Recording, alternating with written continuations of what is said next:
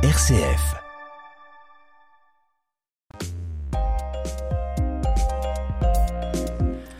Voici à peine plus de 70 ans, Joël, disparaissait un astronome français aussi génial que sympathique, un homme trop tôt disparu qui a joué un rôle essentiel dans le développement des instruments astronomiques. Je veux parler de Bernard Liot.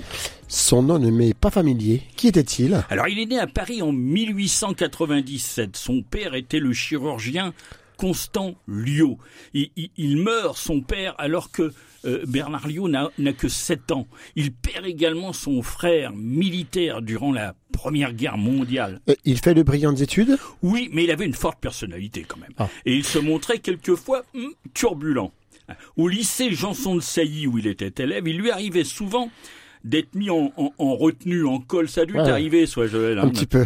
Oui. Il se rendait à ses heures de permanence avec un petit sac. Mmh. Il en sortait alors quelques bobinages, quelques plaquettes avec lesquelles il réalisait rapidement un petit montage électrique et alors il recueillait alors en direct devant les autres élèves et le surveillant stupéfait les, les tout premiers signaux expérimentaux de la télégraphie sans fil, la TSF comme on disait, hein, que le général Ferrier émettait de l'autre côté de Paris pour ses propres essais sans sûrement s'imaginer un seul instant que ces signaux étaient captés dans un lycée parisien par un jeune expérimentateur astucieux. On raconte même que le surveillant, le pion chargé de la permanence, eh ben un petit peu ébahi, ben il en avait pris son parti. Ah oui. Et, et dès son plus jeune âge, Bernard Liot est déjà un expérimentateur. Ah oui, oui, oui. Son habileté manuelle était déjà légendaire. Il fut reçu premier à l'école supérieure d'électricité qui venait d'être créée.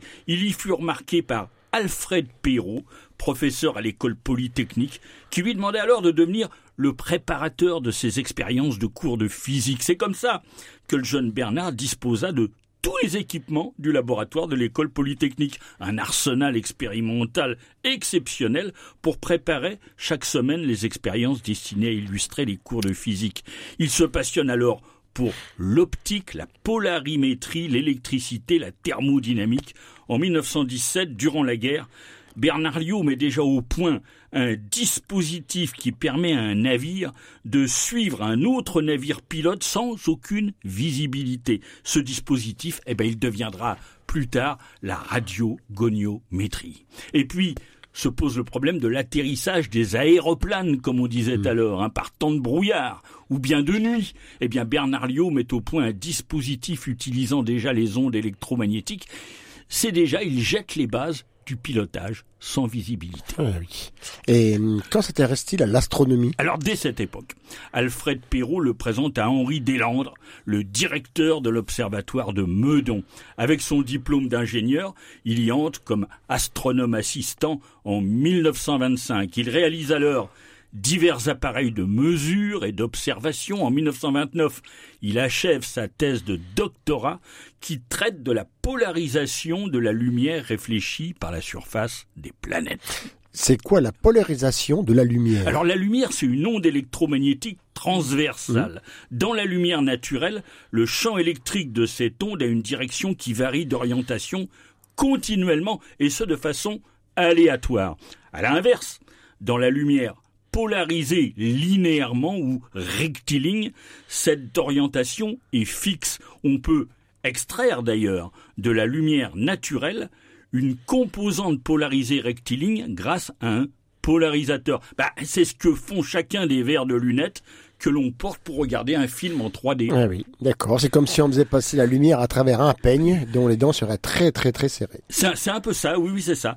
La première invention fondamentale de Bernard Liot pour l'astronomie fut le polarimètre visuel à franges, précisément. Avec ce dispositif d'une géniale simplicité, l'astronome fut capable pour la première fois de percevoir une faible lumière polarisée rectiligne, même lorsqu'elle est noyée dans un flux de lumière naturelle mille fois plus intense. Il, il va se servir de cet instrument pour observer la lumière polarisée réfléchie par la surface des planètes, et notamment celle de la planète Mars.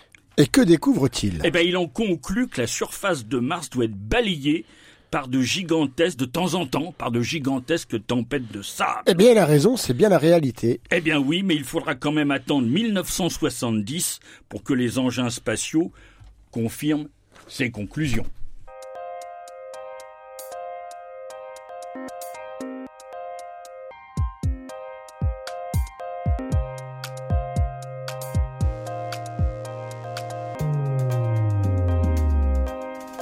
À l'école polytechnique, Bernard s'entretient du problème de la lumière polarisée émise par les planètes avec le physicien Charles Fabry. Celui-ci lui fait alors une remarque. Lors de la dernière éclipse de soleil, on a constaté que la lumière de la couronne solaire était polarisée. Ne croyez-vous pas que vous pourriez, avec votre polarimètre tellement sensible, essayer de détecter la couronne solaire en dehors de la totalité des éclipses? Et c'est cette remarque qui était l'origine de l'inventaire du coronographe De, de l'invention. Oui, oui, de l'inventaire, excusez-moi, de L'invention l'invention. du coronographe. Mais oui, exactement. Bernard Liot perçut immédiatement l'intérêt d'une telle observation, sauf qu'il va se heurter à des difficultés redoutables qui en auraient fait renoncer plus d'un. Peut-être, mais pas lui.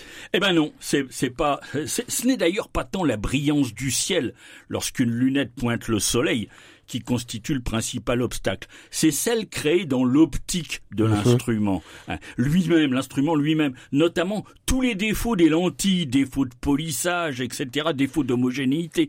Par conséquent, la première étape consiste à, à- à obtenir, à parvenir à observer la couronne solaire, et à polir extrêmement bien les lentilles.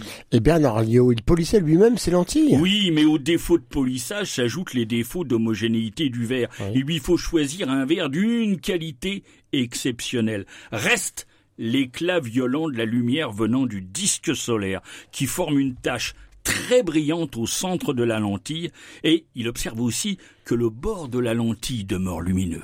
Alors que fait-il alors pour résoudre ces problèmes? Il comprend que la tache centrale est due au reflet de la lumière entre les deux faces de la lentille. Quant au rebord brillant, il est produit par la diffraction de la lumière, une propriété fondamentale contre laquelle on ne peut rien. Mais ici encore, il manque pas d'imagination. Bernard Liot dispose dans le plan de l'image une grande lentille qui va reformer une image réelle de l'objectif plus en arrière. Il va alors placer un diaphragme circulaire qui bloque l'auréole de lumière diffusée par le bord de l'objectif. Oui, mais il reste la tâche centrale, le disque du soleil lui-même. Oui, mais de suite, de suite, va disposer au centre une petite pastille circulaire, Oui. un petit disque opaque qui masque exactement le disque du Soleil. Oui. En résumé, le coronographe produit donc une éclipse artificielle. C'est ça, c'est ça. Et Louis de Broglie, à ce propos de cet astucieux montage, s'écrira plus tard, bah finalement, tout est simple quand on a du génie. Ah oui. Le coronographe était né. Alors, quand vont avoir lieu le- les premières observations de la couronne solaire euh, en dehors d'une éclipse? Eh bien, il avait prévu de monter à l'observatoire du Pic du Midi en juillet 1930 pour étudier sous un ciel très pur et très sombre la polarisation de la lumière venue de la planète Mercure. L'occasion est trop belle. Il, embarque, il apporte dans ses bagages tous les éléments du nouvel instrument. Après une mise au point extrêmement longue, extrêmement laborieuse, l'instrument constamment amélioré, constamment perfectionné par l'habile expérimentateur, donne enfin les premières photographies de la couronne. Je crois qu'il réalise même un film parlant. Ah oui, oui, oui. Euh, il est le premier à réaliser un enregistrement cinématographique Oh. montrant l'évolution des protubérances solaires. Ce document qui a pour titre Flamme du Soleil, eh bien, on peut toujours le trouver euh, sur euh, sur YouTube, hein, sur. Internet, hein, dans dans les documents de l'INA. Toute sa carrière scientifique va être consacrée à étudier des phénomènes optiques particulièrement difficiles à détecter, ce qui fera un jour dire à André Danjon, qui était alors directeur de l'Observatoire de Paris, finalement, vous ne vous intéressez à un sujet de travail qu'à partir du moment où il a été déclaré insoluble par les experts. Eh ben, c'est assez bien vu.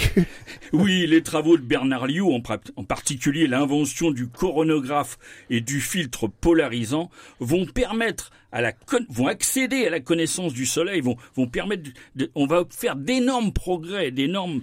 Mais en 1952, celui que l'on considère alors comme l'un des plus grands astrophysiciens français, va mourir brusquement dans des circonstances qui aujourd'hui encore sont mal élucidées.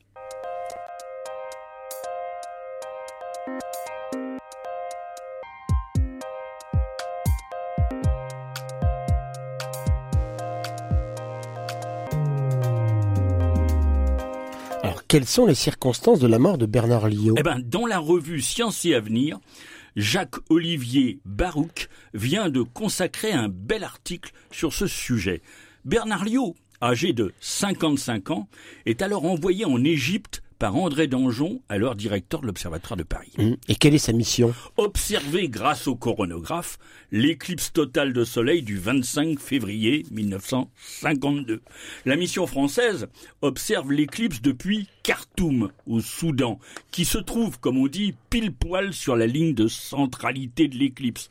À cette époque, Khartoum était la capitale du Soudan, lequel venait tout juste d'être annexé par l'Égypte du roi Farouk, et ce, avec le soutien des Anglais. Bah, cette mission devait plaire à Bernard Liot Eh ben non, pas trop. Hein Lui, il n'avait pas prévu ce voyage au Soudan. Il aurait préféré se concentrer sur l'éclipse qui allait avoir lieu en Suède le 30 juin 1954, ce qui lui aurait permis de travailler avec un spécialiste de la lumière émise par la couronne solaire, Bankt Edlen. Mais le directeur de l'observatoire égyptien d'Élouan, hein, dans la banlieue du Caire, voulait avoir le meilleur astronome du monde pour diriger son équipe lors de l'observation qui durerait exactement 3 minutes et 9 secondes. Mais l'affaire va s'avérer plus compliquée que prévu. Et pourquoi? Un climat insurrectionnel règne alors euh, sur l'Égypte et le Soudan en cette année 1952. Au Caire. Des, les symboles de l'autorité anglaise sont attaqués. Le 25 janvier, des émeutes enflamment la capitale. Les lieux fréquentés par les Anglais partent en fumée, nous dit Jacques-Olivier Baruch. Et il s'y rend quand même? Oui, il s'installe en compagnie de l'astronome français Lucien Dazambuja et son épouse, grand spécialiste du soleil à, à Khartoum, dans une villa finalement assez confortable. L'observation est un succès. Euh, Bernard Liot souhaiterait étudier les plaques photographiques en France à l'observatoire de Meudon parce qu'on dispose d'instruments très précis. Mais les autorités égyptiennes s'y opposent. L'Égypte veut à tout prix conserver la propriété des documents. Oh, mais c'est un peu ridicule. Hein. Ah oui, je ne te le fais pas dire, Joël. Pour étudier ces plaques, Bernard Liot doit effectuer constamment de nombreux allers-retours quotidiens entre le Caire et Élouan qui se trouve au sud-ouest de la ville. Le 2 avril 1952, il est 7 heures du matin, il fait déjà chaud, il emprunte comme chaque jour le train de banlieue qui doit le conduire à l'observatoire. Bien sûr, en Égypte, le train est bondé. Mmh. Tout à coup, il s'écroule, inanimé, il est mort. Ah, il est mort? Oui. Officiellement, il est décédé d'une crise cardiaque. Et il était sujet à des malaises cardiaques? Oui, c'est vrai. La dernière, la dernière l'avait frappé cinq ans auparavant, alors qu'il faisait du kayak. Son médecin lui avait alors déconseiller tout effort excessif. À Khartoum, il était pourtant en pleine forme, il avait même traversé plusieurs fois le Nil à la nage en, compagnie d'astronomes américains. Ouais, c'était peut-être pas très prudent ça. C'est vrai, Joël. Ce qui est étrange, c'est que les autorités égyptiennes vont interdire à Madeleine, son épouse, de voir le corps. Refuser également la présence d'un représentant français lors de l'autopsie. Ouais, c'est curieux ça pour une simple crise cardiaque. C'est comme si on voulait bah, cacher quelque chose, quoi. Exactement. Rapatrié en France le 17 avril suivant, Bernard Liot sera inhumé au cimetière du Père Lachaise cinq jours plus tard. Quant aux clichés originaux de l'éclipse, les seuls qui permettaient une étude rigoureuse, eh bien, ils resteront en Égypte. Mhm. Alors, ce n'était pas une mort naturelle, Bernard, qu'a-t-il pu se passer ben, Peut-être avec sa fine moustache, Bernard Liu avait un petit peu l'allure d'un de ces Anglais que, que les Égyptiens proches du colonel Nasser voulaient à tout prix éliminer. Tu sais, il ressemblait un peu au capitaine Francis Blake ah, dans, Black et Mortimer. Mhm, hein. Bernard Liu a-t-il reçu un coup de couteau? Nous ne le saurons jamais. Toujours est-il qu'il reste l'exemple d'un astronome passionné d'une habileté légendaire, un homme jovial et attachant, un génie créateur trop tôt disparu, mais qui fait vraiment honneur à l'astronomie française. Eh bien Bernard, ce sera notre conclusion. Au revoir à toutes et à tous, au revoir Bernard et à bientôt pour un nouveau, de juste, un nouveau numéro de Juste Ciel. Pardon. Au revoir Joël.